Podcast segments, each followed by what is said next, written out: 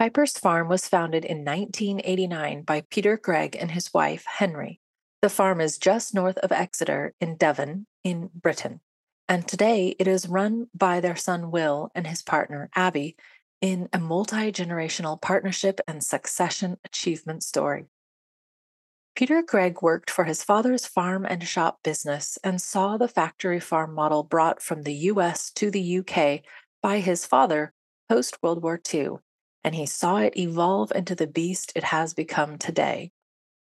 Greig never felt right raising animals under the oppressive, unhealthy conditions that the factory farm model requires, and his development of Piper's Farm and the multi farm network it involves today has been a many decades long de evolution back to the older traditional methods of animal husbandry, community network, and local butchery. Abby is the co author of Piper's Farm Sustainable Meat Cookbook Recipes and Wisdom for Considered Carnivores, a gorgeous and stunning book filled with essays, photographs, and decadent recipes.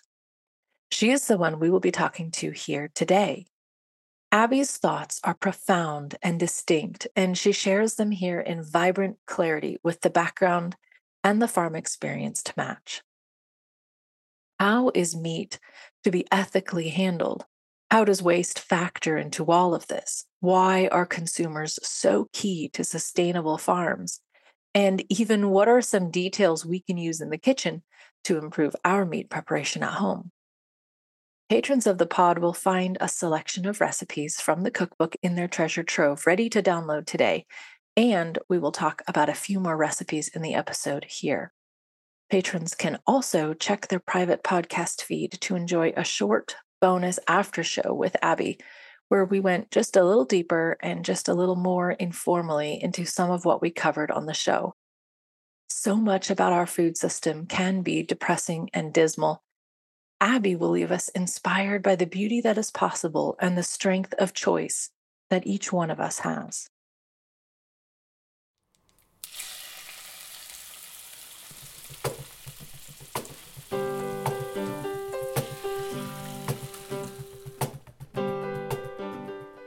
Welcome to the Ancestral Kitchen podcast with Alison, a European town dweller in central Italy, and Andrea, living on a newly created family farm in northwest Washington state, USA.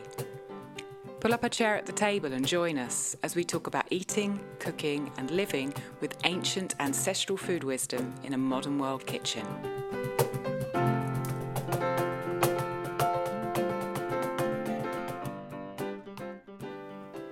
Welcome back to Ancestral Kitchen Podcast. This week we are super excited, both Andrea and I, to have Abby on um, the podcast. She is the co author of a wonderful book that I have in front of me at the moment, um, which is called The Sustainable Meat Cookbook. And the little subtitle is Recipes and Wisdom for Considered Carnivores, which is a book that's come out of the farm, which um, Abby works at, which is called Piper's Farm, which is in the southwest of the UK. And both Andrea and I have had this book for about six weeks now and are absolutely loving it. So we wanted to get Abby on to talk to you all about what the book is, everything that's in the book, and lots about the recipe. So welcome, Abby. Thank you for your time coming on with us. Thank you so much for having me on. It's such a pleasure to have a have a chat to you about what we've created and what our kind of mission is as well. We're excited. So, the first question we ask all our guests is what was the last thing that you ate? Well, if I'm going to be completely honest, it was slightly indulgent. Um, it wasn't your usual sort of Monday night dinner. Um, I actually was doing a bit of a recipe test for a slow cooked native breed pork shoulder. Um, and basically, I cook that down with a whole load of cider, a little bit of cider brandy, and then some beautiful Bramley apples that we've got in season here at the moment. And I'm always looking for different ways that we can use them up because they're just so abundant. Um, and then I've cooked that with just some beautiful, like buttery mashed potato chives out of the garden, and then some veg from my veg patch. So it was quite an autumnal feast. Wow. There amazing. is There is a recipe somewhere in the book, and of course, I don't know exactly where it is now, with a picture of a um, joint of pork with all the apples all around it, with crackling having come out of the oven. And you talking about that made me think about that. It sounds absolutely amazing. It, it's one of those like perfect partnerships, that kind of autumnal pork and apple. And there's just such a myriad of ways that you can kind of combine the both. So I'm always kind of tweaking and testing and looking for just different combinations and different ways to utilize them together. Yeah, yeah. With okay, that recipe, so, Alison. Yeah, yeah. That we made that one out of the book. Oh, you did. Oh, ah. yes. it's good, isn't it? It's so good. I do taste it myself. this book, Allison had to listen to me basically scream and cry on the phone to her and tell her how much I love it and how beautiful it is and how it's the hero we need because you take all these cuts of meat and names and things that people maybe have never worked with before and they're just so simply presented and the way you let all the pieces of the food just shine in their full strength is amazing and i listened to a couple of interviews with uh, you and Peter Greig. Is that how you say the last name? Yeah, Greg. Yeah, uh-huh. definitely. Uh-huh. So you both of you were on an interview together. I listened to that and I listened to a couple others with him and he said something a couple times in a few different ways that struck me where he said every step of the farming leads to the pleasure of the food on the plate. And I absolutely love that. We have similar animals to what you have out here with a milk cow and beef cow and turkeys and chickens and sheep and pigs. And I feel that tangibly when we're moving the animals around and thinking, okay, all this movement is going to produce that rich flavor on the plate, you know? Why did you write this book? Um, this gorgeous, beautiful stunning mm. book. Thank you so much. It's so lovely for you to say that. And, you know, it, it genuinely warms my heart whenever I feel like this book has had a little impact on someone's life. Um, I think that wasn't why I wrote it, but it's been one of the benefits of writing it. Uh-huh. But I, in terms of why, we got to a place in the, in the business, in the the business that um, my other half's parents had founded over 35 years ago, where we were doing all of this stuff. You know, we were making all of this effort on the farm and, you know, really looking at the detail of every single part of the system and how can we possibly sort of do it the best we can possibly do it. And yet we weren't necessarily sharing all of that with, you know, our, our kind of audience. Um, and it just felt like my vision for Piper's Farm has always been to kind of open open the door up, open the windows, breathe fresh air in, and allow people to properly reconnect and understand with where their food has come from, and have that kind of faith in the transparency that a food system should offer. And it felt like a cookbook was kind of a natural, um, a natural opportunity to really be able to let people into kind of the magic of pipers and then just connect that with what they know. So, you know, they don't necessarily know the farm, they don't necessarily farm themselves, although it is lovely when I hear from people that have farmed or do farm and they've picked up the book and have loved it. But, you know, so much of what we do is is providing people with ingredients, but those ingredients have such a magical backstory. And I think it is very easy when you're cooking just to kind of you know look at a pack of butter as you know uh, it, that's all it is rather than really understand the kind of love and care and effort that has gone into making that product and perhaps the sort of uniqueness of that pack of butter versus you know butter that's made down the road by somebody else and i feel very passionate that we have you know we have a responsibility of farmers um, to reconnect people with the food that they're eating and enable them to really understand uh, yeah what's gone into to making that so the book was sort of you know 30 years of peter and henri who are my parents-in-law who founded the farm. Um, it was sort of 30 years of their kind of effort and vision, and then really a lot of it has been the last 10 years of Will and I taking on the mantle and running the business, and um, yeah, and shaking things up a little bit. If you've been around ancestral food for 10 minutes, you know liver is a superfood. You're looking at a food packed with vitamins A, K, a broad spectrum of B vitamins, CoQ10, bioavailable iron, plus many essential minerals and more. Liver is your first stop when seeking to gain energy and restore your health. Not only is it a delicacy and staple of traditional diets, it's the first thing most animal predators go for when hunting. Are you looking for a good way to work liver into your daily life, but getting it on the table just isn't happening yet or as much as you'd like? This is where liver capsules come in. Allison and I are both supplementing our ancestral diets with liver capsules from One Earth Health. We get all the incredible benefits of liver, even when we're on the road or preparing non liver meals for our family, and the sourcing and preparation has all been handled for us. One Earth Health produces nutritious organ capsules from 100% grass fed New Zealand raised cattle. Support the pod by purchasing through our link, and you'll also get 5% off and free shipping as a bonus. Go to oneearthhealth.com slash ancestral kitchen or check the show notes. I just wanted to pick up, Abby, on that kind of idea of opening the windows and letting in the air, because this book is completely inspiring. And you know, the, the word inspire really is about breathing.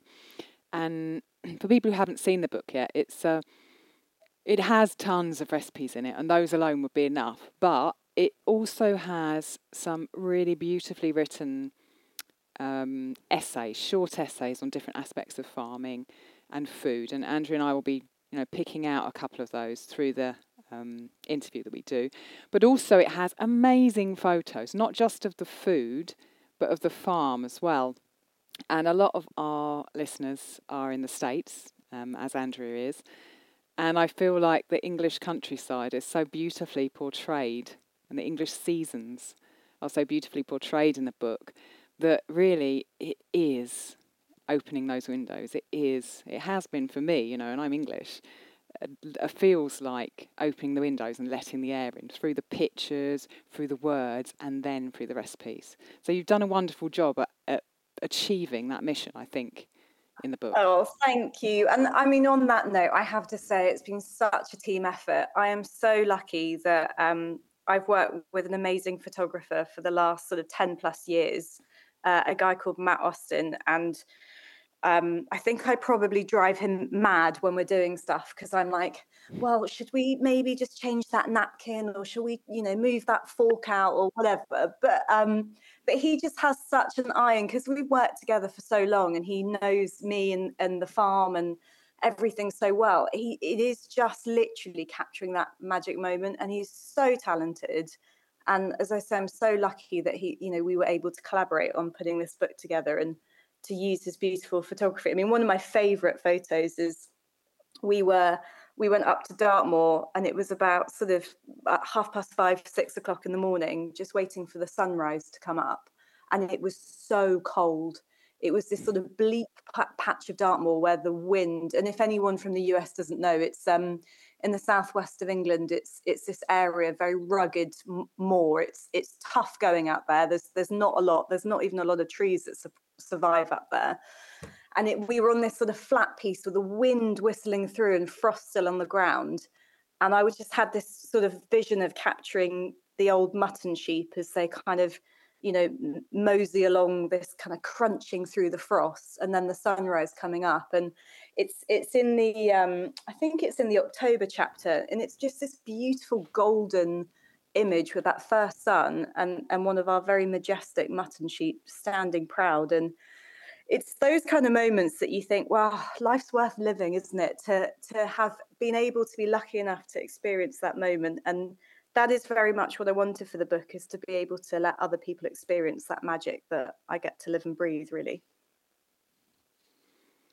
Wow. Well, it and, really and you have. yeah.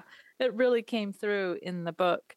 And I told Allison that one of the things that I love so much about this book is there's so many I I, I feel and I saw what you put in the book and I understood that you were showing us how much you love the life and how much you love the experience and how much that translates into the sensation when you sit down to the plate of food.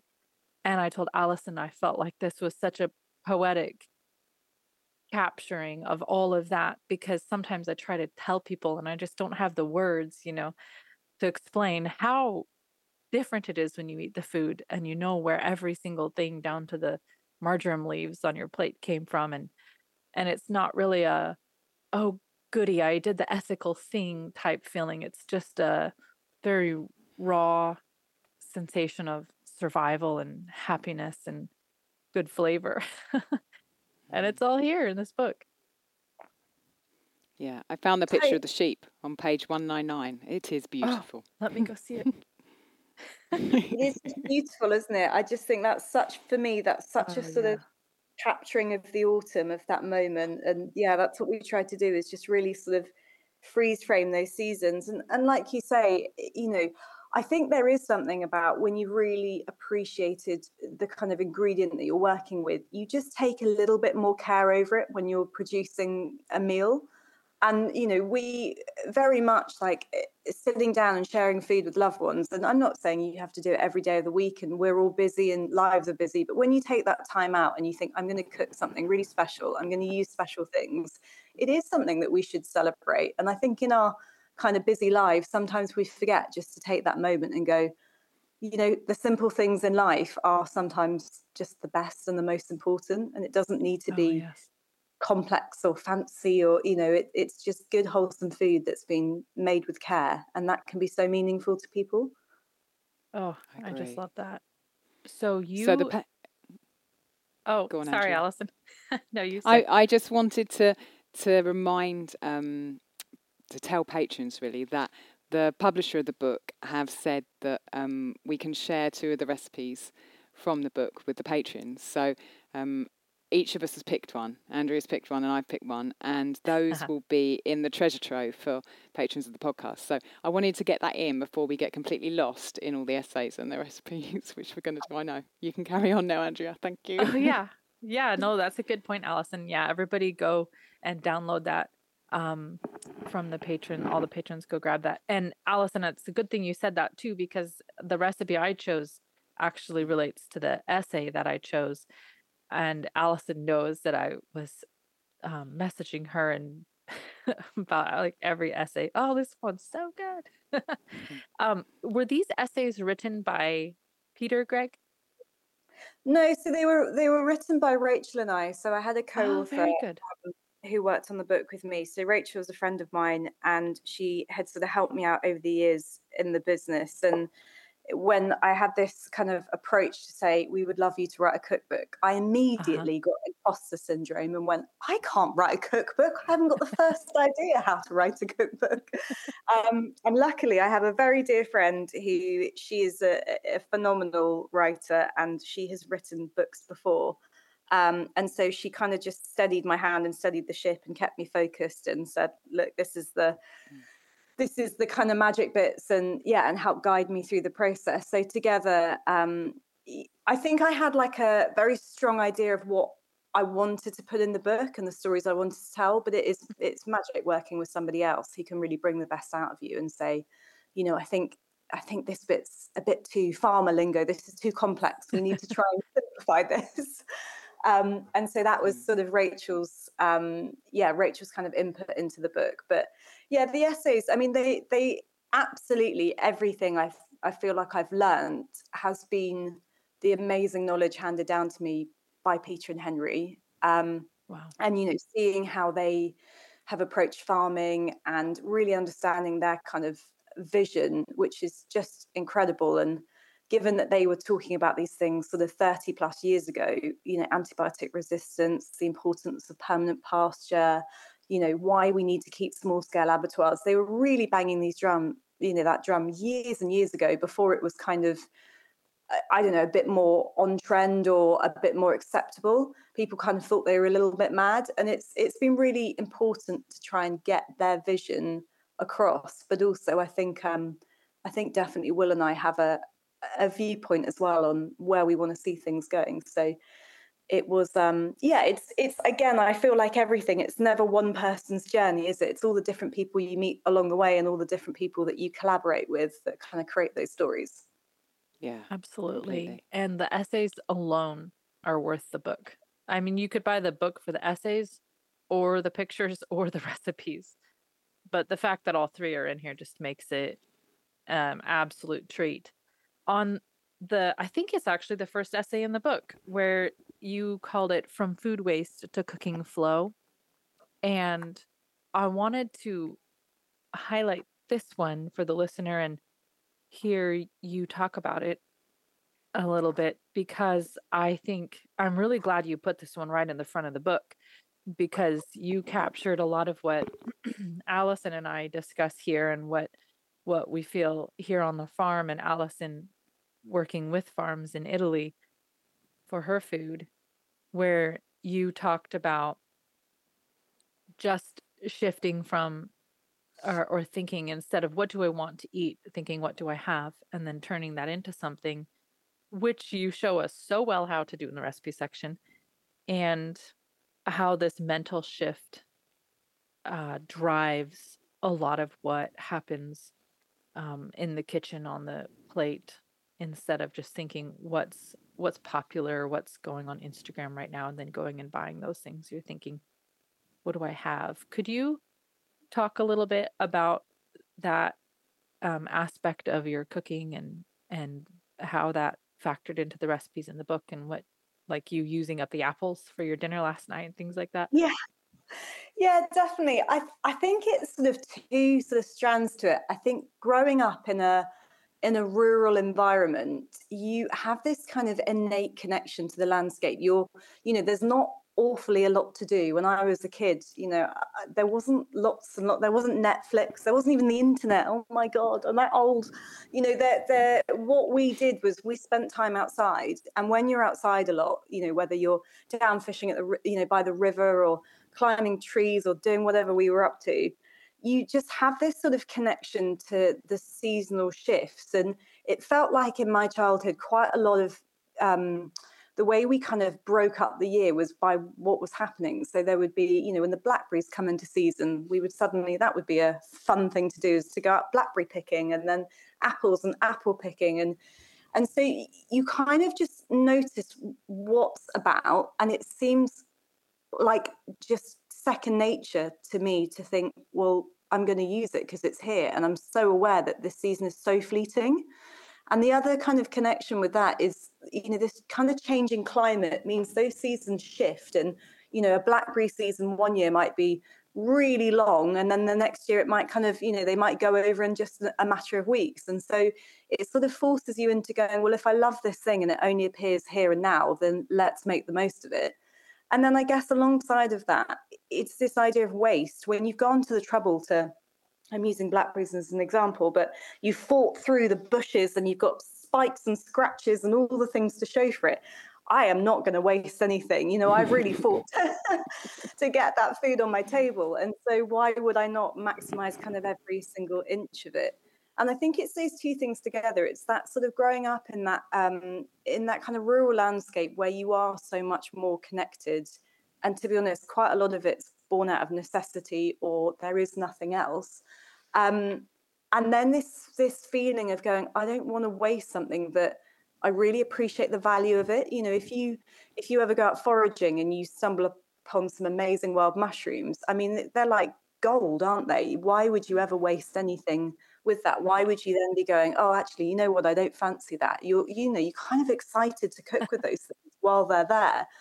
And i think i mean the other side of that is I, I was incredibly lucky growing up. I had an amazing amazing childhood and a lot of stuff that was instilled in me was from my grandparents who again are from a very different generation. Um, the way they approach food is totally different. Um, they didn't have supermarkets when they were kids you know that those things just don't didn't exist and there wasn't this drive of convenience. And so a lot of the way i was taught to cook was about that is you know about respecting those ingredients that you have and maximizing those and not wasting anything and finding you know ingenious creative ways to stretch things out or make them last or one of our famous um, famous things in our family is my grandpa was amazing at growing tomatoes, just the best tomatoes I've ever tasted. Probably just because it's you know they were his, but they were just amazing. And you know he would have them coming out of his ears, and we would be making chutneys, and we would be making soups, and you know you would just all of the different ways you could use up that amazing ingredient and really value it. And I feel like with with the world of convenience, we've kind of been I don't know, brainwashed into thinking that that's mm. not something that we should value anymore. What we should value is what's around the corner and what's next and what's the next latest fashion and, you know, what are all the cool kids doing?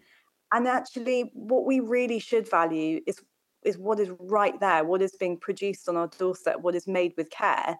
Um, and I feel very passionate about trying to reinvigorate that. I don't see it as something of, oh, well, you're just turning back the, you know, back time and you're not living in this kind of modern world it is a blend of how do you kind of integrate that with a modern way of living but without losing those traditional values that i think are so important and they're they're timeless aren't they it's just kind of common sense um, i just get very excited about sort of seasons and food. And, and like I say, with those apples, I'm sat there thinking, I've got a tree full of apples. What on earth can I do with them? It seems criminal to let them drop on the ground and just go to waste. So, um, yeah, I mean, that's that to me is is very important. And a lot of the recipes in the book are you maybe have a big lump of meat on the weekend, you cook a big joint, and then it's again, how do you maximize that throughout the week? How can you use those leftovers? How can you kind of create value from all of that effort that you put in?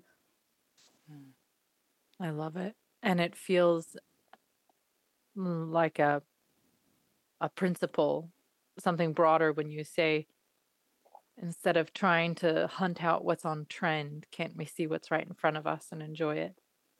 And that feels like a a good way to live your life generally. Not just in the kitchen. Totally. The recipe that I one of the first recipes I fell in love out of I so far I've fallen in love with all the ones I've made, but we raise chickens and we love chickens and they're kind of auxiliary to our cows and everything else. I think you actually talked about that in the book. Or yeah. maybe I heard that in an interview. I don't know. I just kind of live in a little Piper's Farm world right now, reading and listening and stalking your website. um anyways, your fire cooked spatchcock chicken. Of course, I grabbed that because I think it was right when Allison um, had had this book sent to me that we were actually butchering chicken. So I had chicken all around me. So I put two on the grill and cooked them as per your instructions. And um, my husband said it's okay if I make all our chicken like that from now. Yeah. he loved it so much. Um, but that's a wonderful recipe, and I feel like really versatile for anybody, even if you live on your own and you cooked a chicken like that on a Sunday and then shredded it up and worked with it over the next even more than a week it might last you. But um one of the little notes that you put in there or the whoever contributed the recipe, I know you've alluded to several chefs in the back of the book. Yeah. Um which I appreciated was to let the meat come to room temperature before cooking it. I admire that that's in there because I I also do that with my meat or s- sausages and things before I cook them. I want them at room temperature. But uh, for sure, in our modern age of factory food, you know, keep the bird really cold and don't let it out of the refrigerator until you're about to put it in the oven. Uh, so that's just such a fun detail. Do you guys do that with all of your meats or just Yeah, we do. Yeah, and I mean that's such a good point. I think again because of the way our food system globally has gone, we've kind of again been brainwashed into thinking, "Oh my god, all of these ingredients are going to kill us."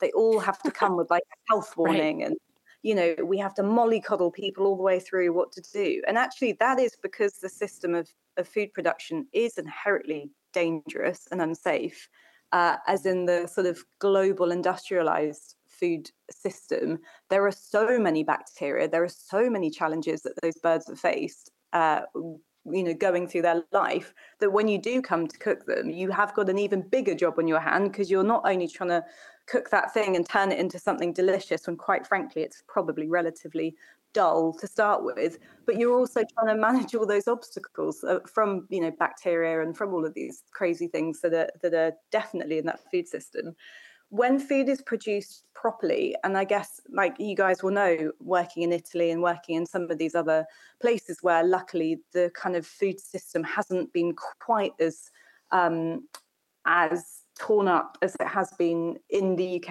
and in the US, certainly.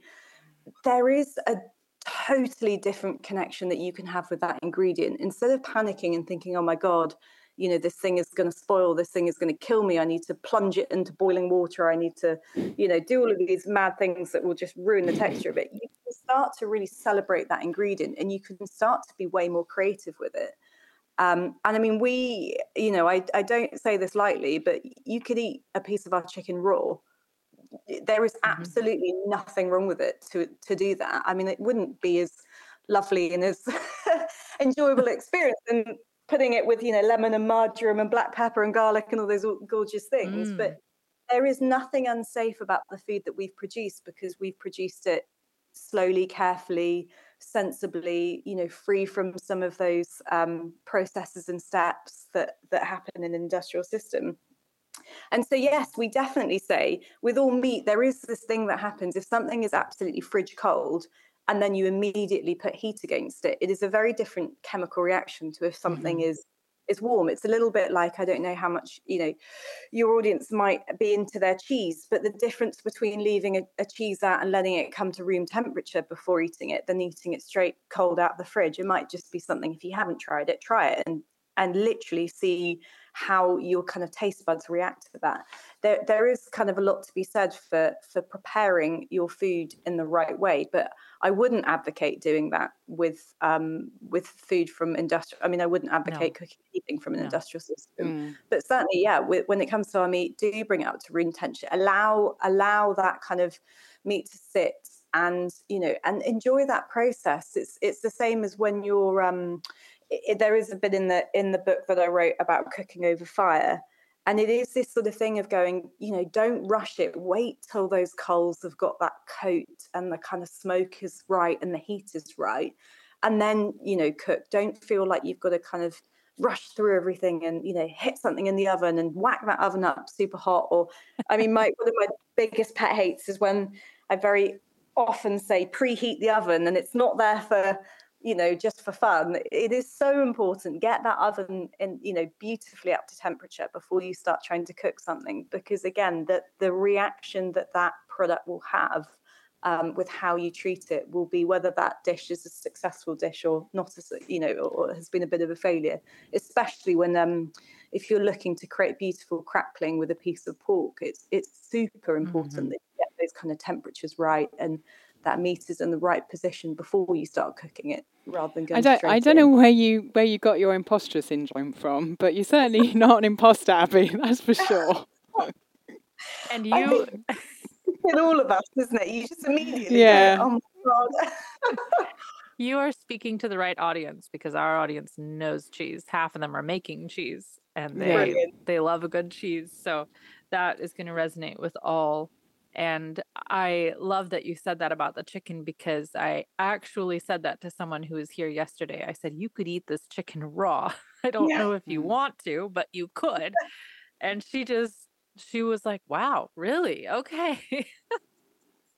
but I, it is so funny, isn't it? And and it's yeah. in many ways yep. it's a little bit sad that this this kind of fear is so deeply entrenched in people now that they they are so fearful of, of food. And meat is one of those ones. I think meat and you know especially raw milk cheeses things like that people do approach them with so much caution now. And it is sad because there is you know you find the right producer somebody that's produced something in the right way and you can have so much fun and creativity with that product and you don't need to be afraid of it. You should just it should be a pleasure to cook with and a pleasure to eat. Yeah. Agreed how do you feel about our food world? Do you want to see change like we do? If so, head over to patreon.com forward slash ancestral kitchen podcast and help support us to get this work out as far and wide as we can. To say thank you, we've got a host of extra ancestral food material to share with you. You can connect with us more deeply via our Patreon exclusive podcasts, our after show chats, our dedicated forum, and our ancestral food get togethers. And there's a library of downloads that will support you in your own kitchen. By joining, you'll be really helping us to continue making this podcast and to focus on having a bigger impact, reaching more people, making a greater difference. So we can move together towards the future food world we all want to see. We've got four levels of support to suit different pockets check out www.patreon.com forward slash ancestral kitchen podcast for all the details. I want to um, highlight my first essay that I wanted to talk about, and it kind of segues into it quite well. You're talking about fear because there's an essay in the book about abattoirs being the keystone of local food systems. And I think there's a whole kind of swathe of fear and kind of rejection and all these things that we feel around something which is very natural in our life cycle, in the life cycles of the world, which is death. And I didn't really know there was a problem with abattoirs in the UK until a couple of years ago. I found out via the Sustainable Food Trust what the situation was with local abattoirs in the UK. And I went to Wales this summer and I went to visit Holden Farm. And on the way to Holden Farm, I was talking to Rebecca, and she showed me the. We drove past an abattoir, a huge, massive abattoir. And she said to me, All the lamb for Sainsbury's, which is a major UK supermarket, no matter where the, that lamb has been grown in the UK, is slaughtered in this abattoir. And then it is shipped back all throughout the country to the different branches of Sainsbury's. And I was just like, what? You're telling me that lamb is coming down from like, you know, Scotland or hundreds and hundreds of miles away to be killed here and then just to be shipped back up there. It just made no sense to me. And there's a, a fabulous highlighting of the issue in the book.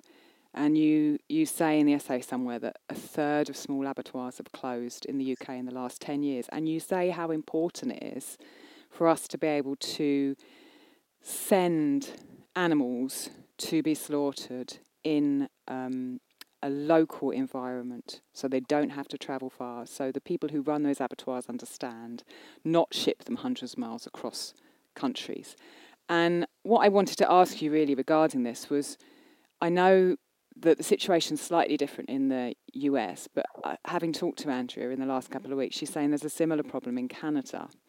And I wondered what can listeners to the podcast do? What can we do to um, try to halt what's happening with the mm. abattoir closures? It's it's very very difficult as a consumer actually on this subject because it is so far removed from the consumer. There is such a lack of transparency when it comes to slaughter because it's been decided by those big food retailers that actually it's not palatable for their audience mm. to know about and yes, that may be driven in part by by the audience that go, I can't face, you know, I don't want to see something as an animal. I want to see it as an object. I can't face sort of mm. coming to terms with that. And again, that is where our food system has eroded over the years, and we've become so sort of disconnected with the realities of it. So, as, as a consumer, it is so hard for you to really know what you're buying, how it's been killed. It is not on any labeling. It is something that people don't like to talk about. There is this sort of assumption and even um, you know even a little bit in our sector with people on, on, the kind of ethical sustainable side there is a bit of an assumption where people go oh you know but customers won't really want to know that and i don't really want to have to talk about it because mm. it opens up a huge can of worms and I mean, we are very uh, different in the fact that I love talking about it. I don't think you can eat meat with good conscience without knowing that. I don't think Completely. you should eat. If you have any concern over going, I can't deal with that, I would say you shouldn't be eating that product. You should absolutely be completely, um, you know, right minded about understanding that that was a living being it did live a life it was there for a purpose and it and it, now this is you know this is the the end that it is met. And we as farmers as retailers all of those things have a huge responsibility to allow people to understand that in a way that isn't scary or threatening or off-putting but in a way that is completely transparent and so, you know, to answer your question, what can a consumer do?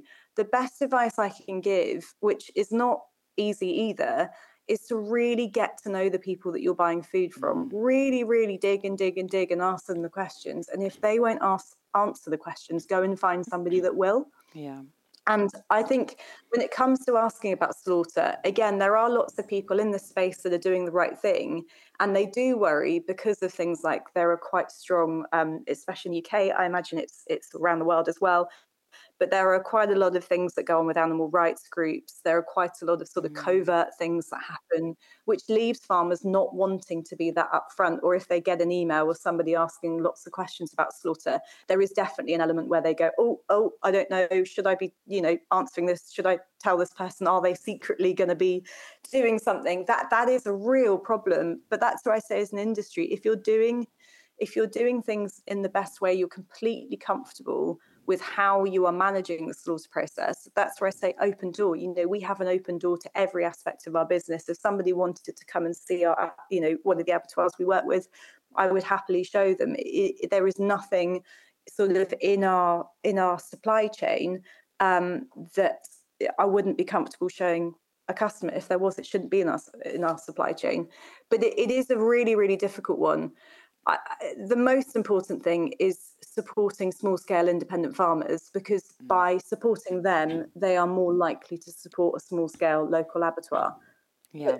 At, also, at the same time, many of those people now do not have a small scale abattoir. So many of them have closed.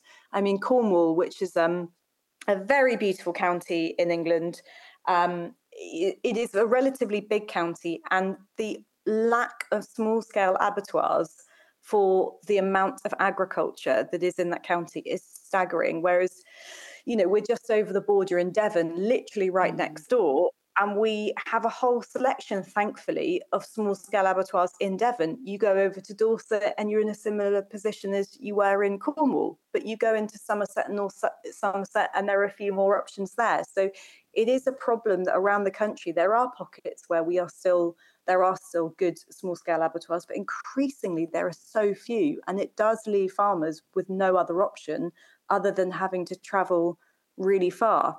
The crazy thing is that it has been allowed to get to this place. And mm. I mean, the only other thing that you as a consumer can do, but it's whether you feel like banging your head against a brick wall or not, is you can write to your local MP, you can keep campaigning, you can say, look, this is really important um, and you can do the work that sort of you know people like us do to try and raise awareness of this. I mean, Peter last week uh, was invited to attend a Back British Farming event at Number Ten um, with our government, and he met uh, the ministry. Uh, you know, that uh, basically he met the whole team from DEFRA and he literally raised the fact that this is something that is absolutely critical. And currently the government's plan is failing. It is too optimistic and it's too unrealistic. Um, and it's also like many things that they're kind of not to get too political on you, um, but like a lot of the things that uh, they're putting forward at the moment it is being put forward by people that really don't understand the sector and so it is very challenging to try and mm. implement some of those things without that kind of knowledge so it is absolutely vital and and all i can say to anyone listening to this there you know you have to get comfortable with slaughter as a really really important element of consuming meat and if there is any part of you that thinks I'm not comfortable with this, then I would suggest go go on a le- uh, you know a learning journey. See if you can find out more about it, and then find what method you know what way you are comfortable with. And as I say, if there's something that you go, look, I just I'm not comfortable with this at all, then you know I would say, should you be eating that product really? Mm, yeah, I think I think that's um, really great advice. I feel like the relationships side of what you said is the thing that resonated me very deeply. You know, it's we talk about this on the podcast all the time. Go and find a farmer and talk to them. You know, and get to know them. And, you know, rather than just sending an email to find out um, about what, um, how meat is slaughtered, you, if you get to know your farmer and build a relationship with him, you can find out about things like that and you know where your food comes from when we go back to the you know the beginning of what you were talking about with Andrea and how different everything is when you know where your food comes from.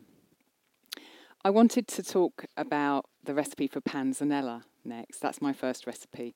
And um, it feels to me the whole seasonality thing you were talking about with the blackberries and everything earlier on that is what inspired me to choose this recipe. I kind of flicking through, I was like, oh, I want to make all of this, I want to make this, I want to make this one. And I thought, hang on, what one do I want to make now? And I'm looking around me and it, it, it's August and I'm in Italy. And of course, there's there are tomatoes everywhere. And there's such a beautiful picture of the, the panzanella in the um, book. The tomatoes are shining and I always love panzanella. So I thought, okay, this is the right season. What I have to do is make this panzanella. So I had local tomatoes. I've got some basil in the garden that I brought in, and my son chopped and cut with some scissors the basil into the salad. It uses balsamic vinegar, which is I always kind of default to apple cider and red wine vinegar, and I didn't have any balsamic in the cupboard, so I went and found some balsamic vinegar, which um, I haven't had for ages, and it's so good in that salad. It just it brings that sweetness to it, which lifts it up. And my son tried it and he was like, wow, this vinegar is amazing. We can have this all the time, mum. um, and the the one the one thing that was in that recipe as well that really um, I felt pushed it into the amazing was the fact that panzanella is a salad with dried bread in it. It's a way of using up old bread, really. You can use stale bread. But in your recipe, you fry that bread in the pan with the chicken. So I was frying the chicken ready for um, the salad. And then I chopped up the, the last few slices we had of a sourdough spelt, which is what I make most often. And I put that in the frying pan. And so all those gorgeous juices, which are coming out of the chicken, were going into that, um, into the kind of croutons of sourdough bread.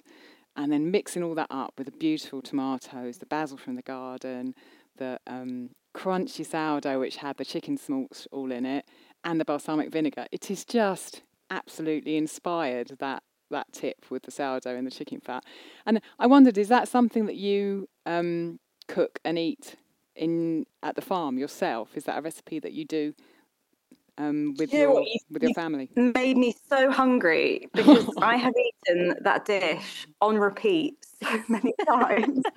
And every time I'm like, oh my god, if I do say so, I'm like, this is incredible. it's my it other is. half one of his favorites. In the summer, it, he's literally like, can, can we have panzanella? Can we have it? Can we have it again? Mm. Can we have it again? I'm like, we've had it three nights in Yeah, but can we have it again? it is so good. It is just a joy. And I mean, it's interesting because you said this thing about British countryside, and definitely, you know, the photography and a lot of the the recipes are inspired by British countryside, but there are a few influences throughout the book. I was I was very lucky to go to Italy um, and to go to Modena and uh, go to the home of balsamic vinegar mm. and see these amazing casks that had been literally survived world wars. I mean, they were like don't worry about auntie you know upstairs with the bombing we're going to hide the you know the cask of, of balsamic before we get to her was, you know, oh that real, it was unbelievable. The real family treasure. You know, these things that have been around for hundreds of years and where those casks have sort of decayed and then been rebuilt around them to keep that that vinegar in place. And so that you know, I, I've been super lucky to experience some amazing things like that. And then when you get ingredients as good as that, with that kind of story and with that value, it, it, you know, like I think I said right at the start, just simple. There's a, there's I don't know how many, maybe five, six ingredients in that recipe um, but each mm. one of them just really sings, it sings alone, and then they just kind of shine together. And I mean, the other lovely thing Completely. is with that recipe is you don't need to have the chicken in. I mean, the chicken does magic to that bread. Mm. Um, but you know, you could do the same thing with pork or bacon. You could, you know, there are lots of other things that you can switch things out with um, and kind of create the same result. And, and we do over time. If I don't have basil, I might use another herb from the garden that we do have. Or, um, but mm. it, it is just you know the magic of the alchemy of that the key thing is not to put that I, I like to sort of not put that bread in too soon. Um, so it just has that little crispiness as yeah. well. So when you're kind of crunching through the salad, I have made it before where it's really soaked up all of that vinegar and it's lovely, but it's a different kind of vibe to that recipe. But yeah, it is one that my other half absolutely loves. And you know, summer summers in the garden, it's it's on repeat when people come over because also it's so easy and so quick. Yeah. yeah, I agree. I had a feeling it might be a favourite because it just it, it sings kind of sharing food together and you're right, it's really easy. So I had a feeling it was. Yeah, good choice that one. Bring to mind your kitchen. Now imagine it full of expert women fermenters ready to teach you everything they know. Vegetables, salumi, drinks, kefir, dairy, sourdough, vinegar, koji, and much more. The Fermentation School is just that, online, in your kitchen, whenever you want world leading female educators sharing their incredible experience in video courses that will guide you step by step through your next fermentation project. Ancestral Kitchen Podcast has teamed up with the school to offer its 60 plus courses to you at a 10% discount. When you say yes, you'll also be supporting the work Andrea and I do as you skill up. Go check out their courses via the link in the show notes. I'm betting there's something there that's going to get you really excited. Happy fermenting. Andrea, do you want to go on to your second essay? Yes, I do. So you mm. have an essay in here that spoke very much to my heart. It's on page 121 for all the listeners following along in the book. I know I've been posting about your book in my Instagram and I keep getting messages every day. Okay, I bought the book. so I know people are following along. So it's called The Slow Disappearance of Family Farms. And our experience in the US feels similar to what you described in this essay. Mm. Said there was an unsettling statistic that the classic British family farm could die out in the next 30 years if farming continued the way it was going. And in the US, we our 2017 census or stats showed that the average age of a farmer was 57 and a mm-hmm. half years old. And you know that that is not a good sign for an industry. And we have the mega farms and the CAFOs. And then in the US, we subsidize um, industrial glyphosate type farming practices to the tune of trillions of dollars. And so all this has created this expectation of really cheap, poor quality food um, that has low nutrients, doesn't taste very good, and people eat a lot more volume in order to feel full. Mm-hmm. And we have a cheap food culture, which I don't know if it's the same over there, but over here, even if you drive a really nice car and you have a fancy, you know, leather brand name handbag, you brag about that you got some food for super cheap. And so there's this idea that food should be cheap. And we also have a grim statistic in the US that only 80% of farms make it to the two year mark. And then only 2% of farms are still in business after five years. And I feel that part of that, from what I've seen on the collapse of farms myself, is a lot of farms still follow unprofitable commodity pricing models. And mm. the land prices are priced for developers to build housing developments on, not for people mm. to raise cattle. And then they're again competing with the subsidized farms that can sell things for way cheaper and then we also have um, the experience of a lot of first generation farmers and there's not a lot of wisdom and experience guiding those first generation farmers so i was wondering if you could talk about this what's happening in the uk and then um, if you see a counterpoint to that um, disintegration of farming culture and the small farm culture do you know what? It it just sort of actually physically put a shiver down my spine when you said that statistic in the US, and it is it is truly truly heartbreaking. And sadly, the UK is is right on the heels of the US. I think, you know, I always used to say what's happening in the US is sort of reflected about nine years down the track in the UK. And I think that distance is shortening. Um, and it's devastating. I don't know if this is, you know, too, too fine a point, but I think we are currently sleepwalking in the UK into the biggest crisis of this country with what we mm. were we are doing to the farming system. And I say that not because I'm just thinking, oh, you know, poor farmers and and it's it's the industry that I obviously operate in.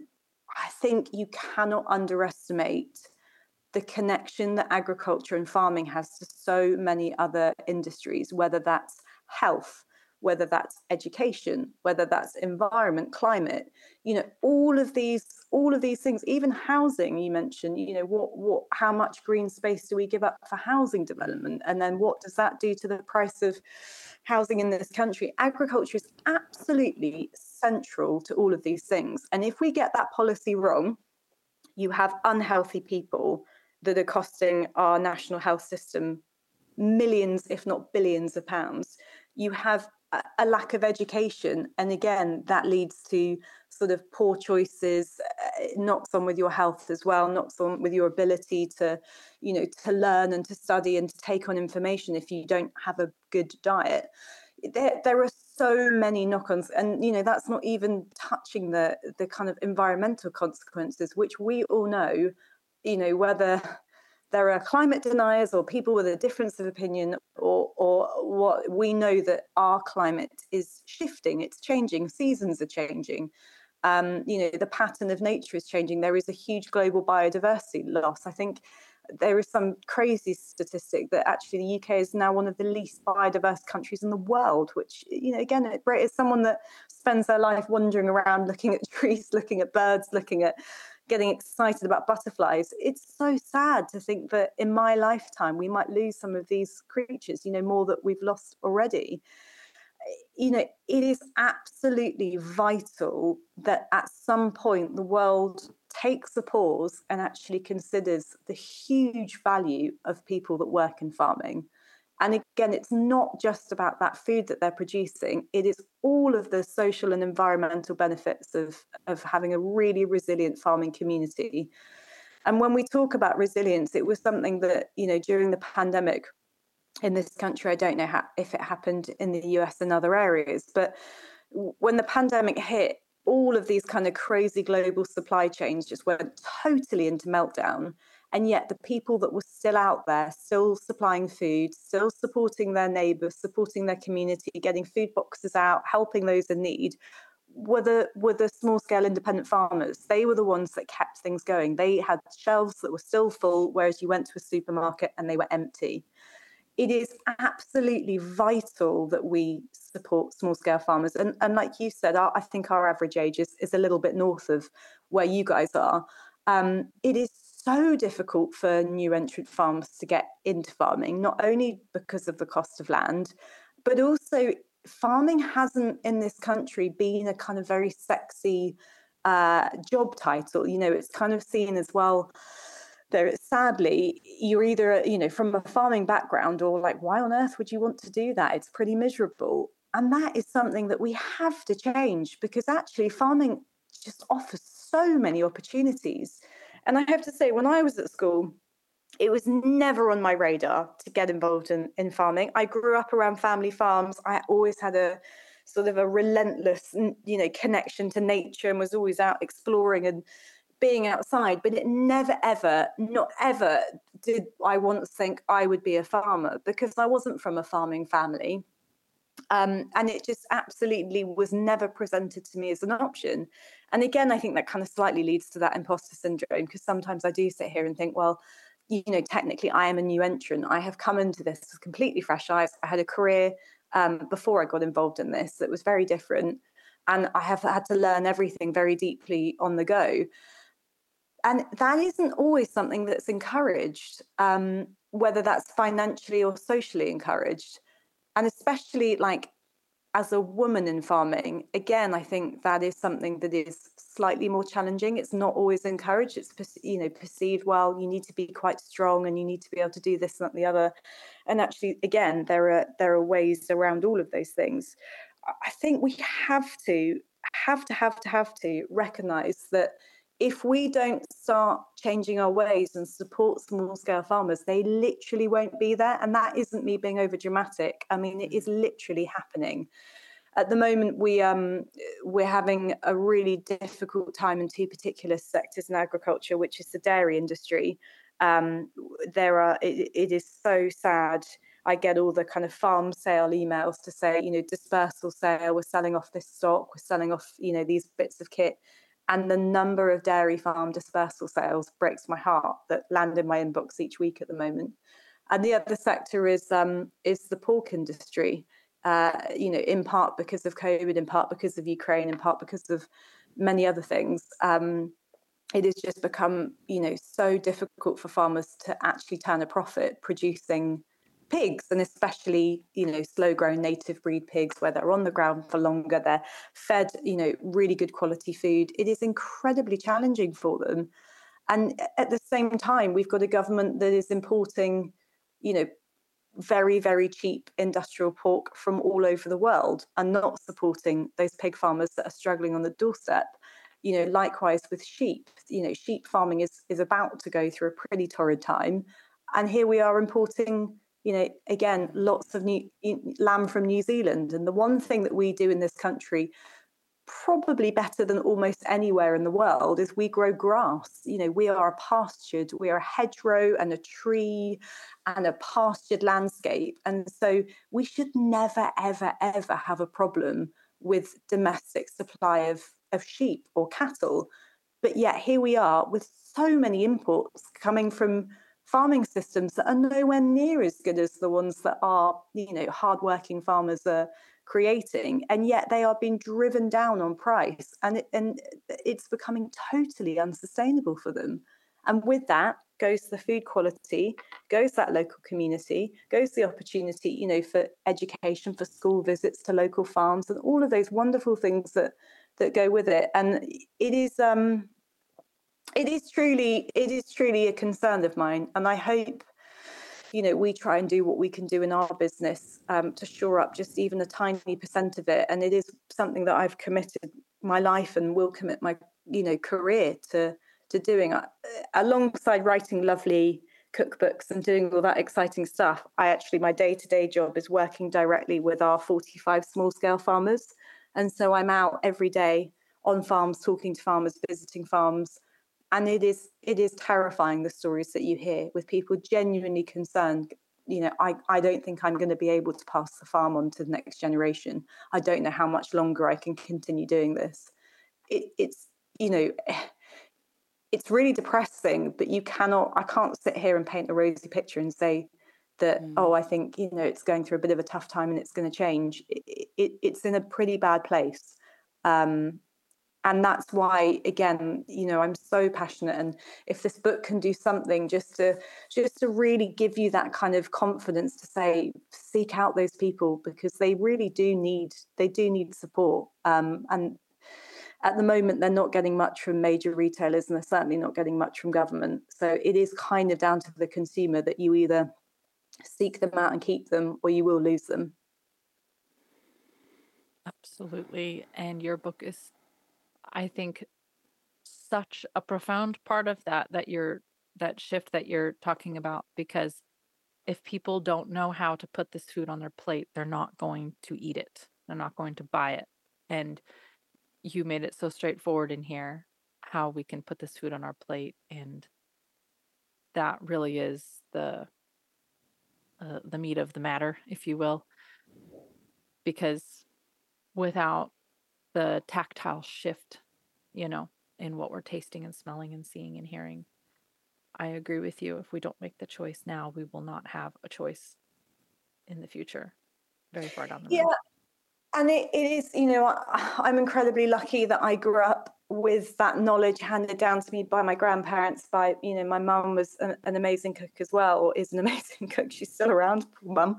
Um, you know, like I, I had I had that kind of influence. We used to, our neighbours used to rear, they were dairy farmers and they used to rear geese. And we would drive up and down the lane and we would, you know, see them growing for months and months on end. And we'd go, oh, we're going to have that one for Christmas. And so it was that real connection to growing up. And, and again, we would have friends that would shoot pheasants and leave them in the feather hung up on the door and we would pluck them. And, you know, that, that was the sort of lucky childhood that I had the opportunity to have. And I appreciate not everybody does, but it it is those skills that if we don't look after them, like you say, people just won't know what to do with it. If you handed a kid from inner city London a brace of feathers in the fair, they would probably scream and go, what is that? That's not food. I don't want to do that. But yeah. it was only sort of I don't know, 50, 60, 70 years ago, mm. you would mm. hand that brace of feathers to a kid in inner city London and they would know what to do with it. Mm.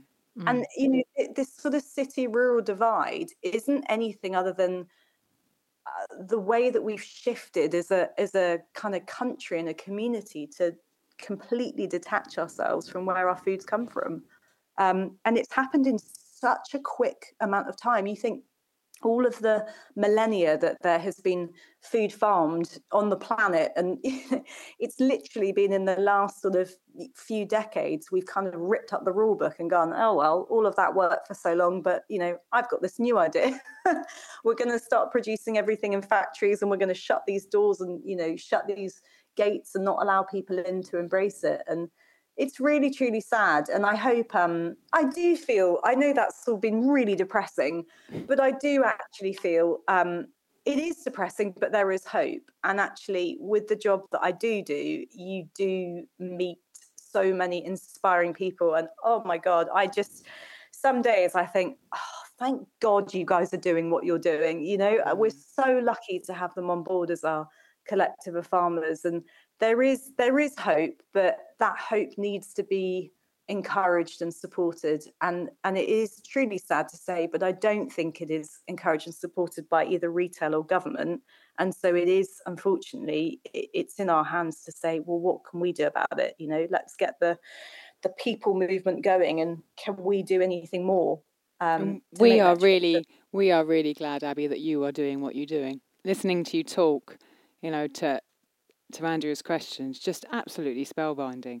Um, and you said, you know, earlier on, you, you said, I don't want to get political, but it is political. And, you know, hearing you talk so passionately and with such depth about something that is so close to us and our listeners' hearts is is really inspiring. So yeah, we're we're really glad you're doing what you're doing too. Oh, well, thank you. And thank you so much for the opportunity of sharing it. And, you know, because I do feel I am speaking for a collective of, you know, of Piper's farm farmers, but also mm. speaking for a, a collective of farmers around the country and around the world that are probably all going, yeah, you know, we, we, we've all got the same problems. So it's brilliant to be able to have the opportunity to talk about these things and, you know, get that message out there because if we don't talk about it, it won't change. Alison, do you want to yeah. bring up that second essay that you had? Because I feel like yeah. it ties up everything we just talked it, about. Really it kind of does. Thank you for noticing that, Andrea. Um, I feel like everything that you just talked about, Abby, um, you know, was a response to Andrea saying, you know, you've written this essay about, essay about the slow disappearance of family farms. And the flip side of that is another essay in the book, which is how we eat shapes the world we live in. And we're the time's moving on, so I'm just going to say the really important points here, I feel, which is Michael Pollan has said cooking is a political act. And, you know, the work that we do in the kitchen with these recipes, with the farms that we're buying our um, food from, with the plates that we're putting in front of the family that we care for so much, we are voting we are being political. We are voting with the work that we're doing in the kitchen. And with that vote, we are voting for what food system we want, for what world we want to live in, because, like the essay that you have in the book is titled, How We Eat Shapes the World We Live in. And there's a quote in the book somewhere which says, The best farming mixes the old with the new. And I feel like that's kind of a tenet of this podcast you know, the, the podcast is titled Ancestral Kitchen, but we're both modern women living in modern kitchens. And we can take all of this wisdom from the past, but also use what we've learnt now and some of the technology that we have now to help. And we can create something just wonderful. And when I visualize the world I want to live in, well, I want to live in a world where those farmers are there looking after that land, caring for those animals in that way, where the animals don't have to travel hundreds of miles to be slaughtered, where people are sitting down and feeling the sense of incredible satisfaction of having cooked and known where that food comes from. And yeah, I just wanted you to talk for a couple of minutes, if you can, on on because you're so eloquent. I, I feel like it's it's been wonderful to listen to you talk about how we eat shapes the world that we live in to be honest, I think you've summed it up beautifully there. It, it, it is, it goes back to that quote, that political act. It goes back to that, that sort of saying that you do have three votes a day, you do have that choice. Now, the one thing I will say is not everybody has as much choice as other people. Mm. And those that have more ability to, to choose have, I believe, even more pressure on their shoulders to make a positive choice. And so I can't fix, you know, enabling that choice fairly for everyone overnight. But what I can do is encourage those that are more, you know, in a place where they can do more to do more. Um, mm. and then with them doing more, hopefully it allows people that aren't able to choose as freely more opportunity in the future. So I think it's always good just to make that point um, because I do feel that is something that that we all have to work together to make systematic change that is fair for everybody. Um, mm. But in terms of what we should be eating, you know, going into a supermarket and buying a horrible ready meal that is being produced with industrial meat and such poor ingredients, if those products keep selling, those supermarkets will keep buying them, they will keep making them which will then mean that is what the farmers are told to produce. If we can actually start to sort of disconnect ourselves from that mindset that we have to just only use these kind of convenient stores as a place to buy food and we can seek out other places again it, puts pressure on those supermarkets to put some of those products in their store it's been really interesting um, movements around things like plastic reduction, there's been quite a lot of pressure in the UK uh, to remove plastic. I mean, this is going back to the 90s, yet it's really only starting to happen now. And actually, those supermarkets are starting to wake up to go, no, this is really important to our customers. They aren't going, you know, they're not being quiet on this subject, mm. and they just won't buy from us if we don't make these things, you know, happen. And so I do believe there is a lot as consumers that we can do. Um, there is a lot of power that we have in, in our hands, but and especially there are some people that, as I say, have more choice and more power than others and can force that change more. And again, global um, organizations and businesses such as ours ha- have a bigger voice than potentially, you know, one person just doing their weekly shop. But it all matters. It all means mm. something and it all counts. Um, I mean, I, I, was really lucky at the beginning of the year. I took some time out and I went on holiday and I went to South Africa. And I wanted to just get properly lost in nature and do all the amazing things that you get to do when you're in a country like that. And we were driving around, and it was so present to me on such a huge scale how what those big global corporations, the Cargills, the Bayers, you know, the the big boys, what they are pushing that country to do and absolutely reshaping that landscape. I mean, we started the journey and there were beautiful vineyards and loads of people about and really lovely mixed farms and lots of stalls on the side of the road with people selling things that were produced on the farm or you know come in and have a tasting or come in and have this meal. Very like welcoming. And as i say you know people buzzing about. We got deeper and deeper into the country and the fields became bigger the equipment became bigger and the people became fewer.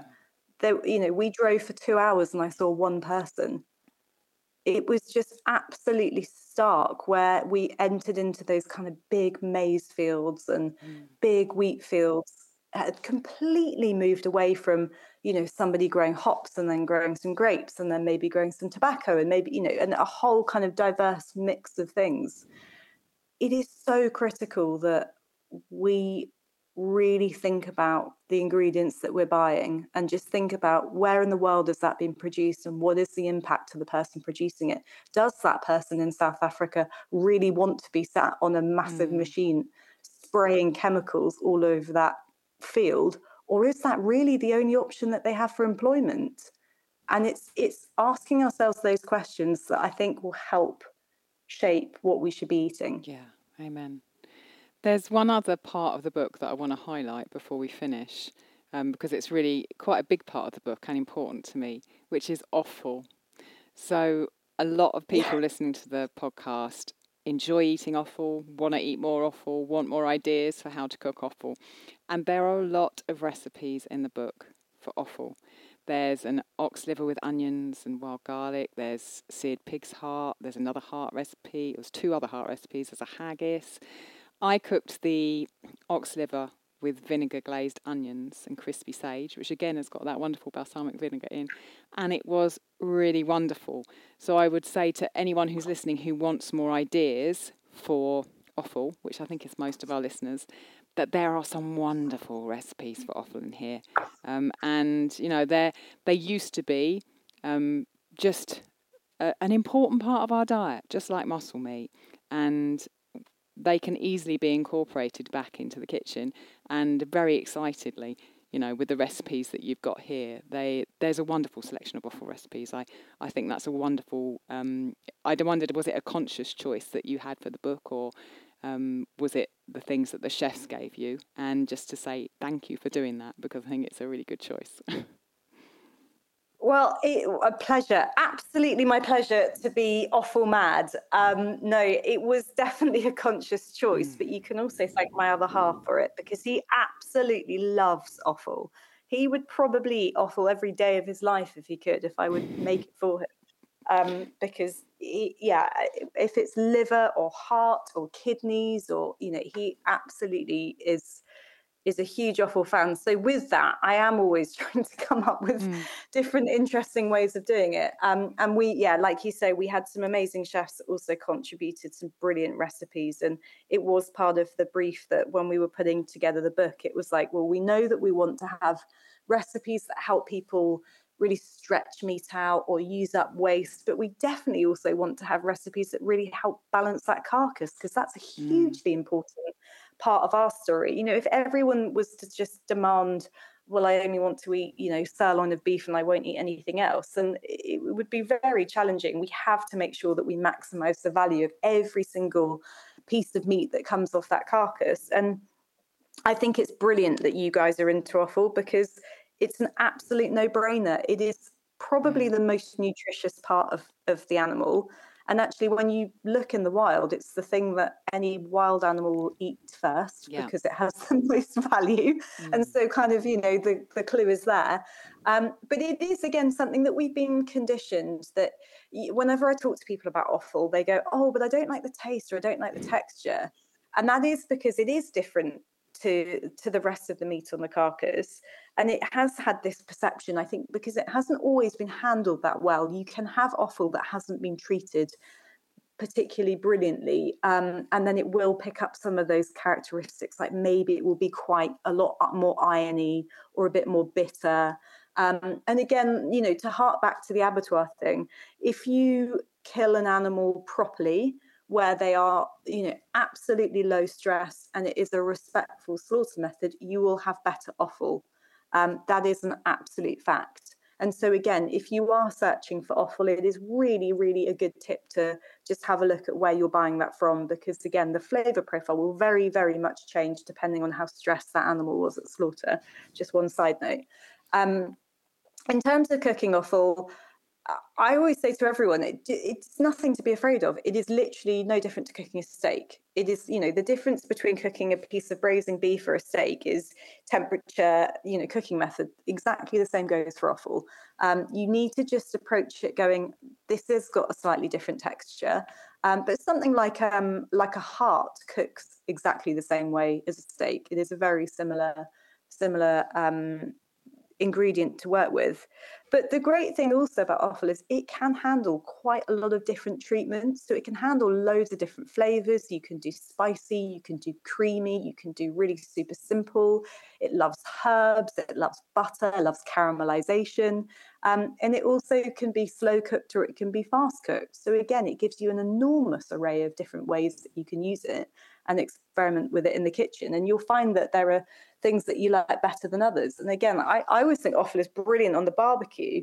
It's something that people don't do very often. But, you know, again, in places like Brazil, they love, you know, chicken hearts charred on the barbecue, just such a treat. Um, and that's the sort of thing that I really would love to encourage people just to feel confident, open minded, bit creative when, when it comes to offal. You don't need to kind of go to the same old, you know, in this country, it's steak and kidney and liver and mm. bacon. And, you know, there's all those wonderful classic dishes, which are amazing. But there are there are lots of different ways that you can cook with offal. And anyone that's thinking, oh God, I'm just not really quite sure about all of this. I know I know it's good for me and I know I should.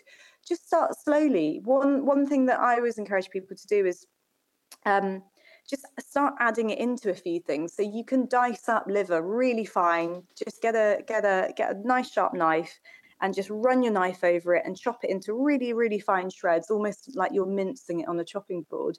And then you can add it into things like lasagnas or pastas or um, cottage pies or you know all of those lovely hearty hearty recipes and it won't be overbearing and you're just starting to kind of introduce yourself to that taste and to that texture and then you can sort of build up confidence over time. And then you can make the haggis. And then you can make the haggis. Yes. It is brilliant that you know the haggis is, is really wonderful and that's something that i love i really wanted to put it in the book because um it does require you to have to talk to somebody a bit different in order to find you know the bung to put the yeah to push the meat into. You're not going to be going up to your you know your supermarket and saying can i have some intestines please because i want to make a haggis so it does encourage people to seek out a good farmer a good butcher or somewhere to find those ingredients yeah, i can't wait to make that one. Oh, Andrea, do you? I know you have tons more you want to ask Abby, but do you have anything else you want to ask Abby in this episode? oh, you know I'm in love with everything, so we'll just have to try and talk to her again sometime. yeah, wonderful. So, do you have so anything beautiful. you want to add, Abby? Anything that we haven't asked, or anything that's in your head?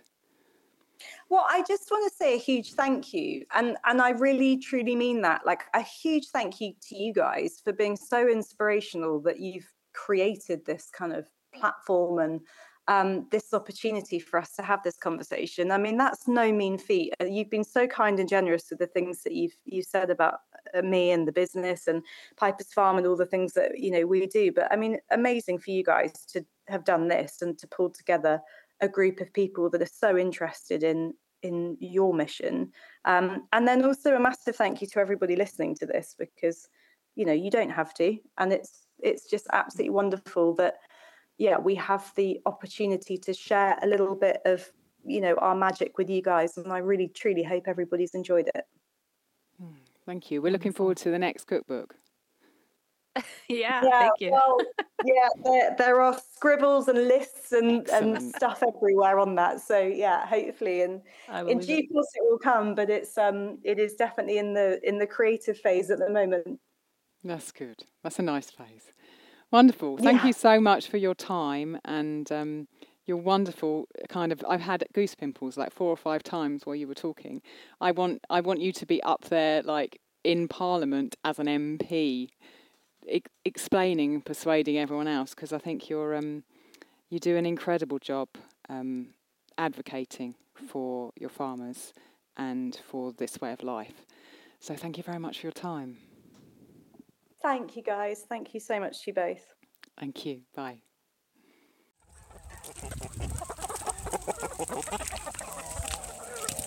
Thank you so much for listening.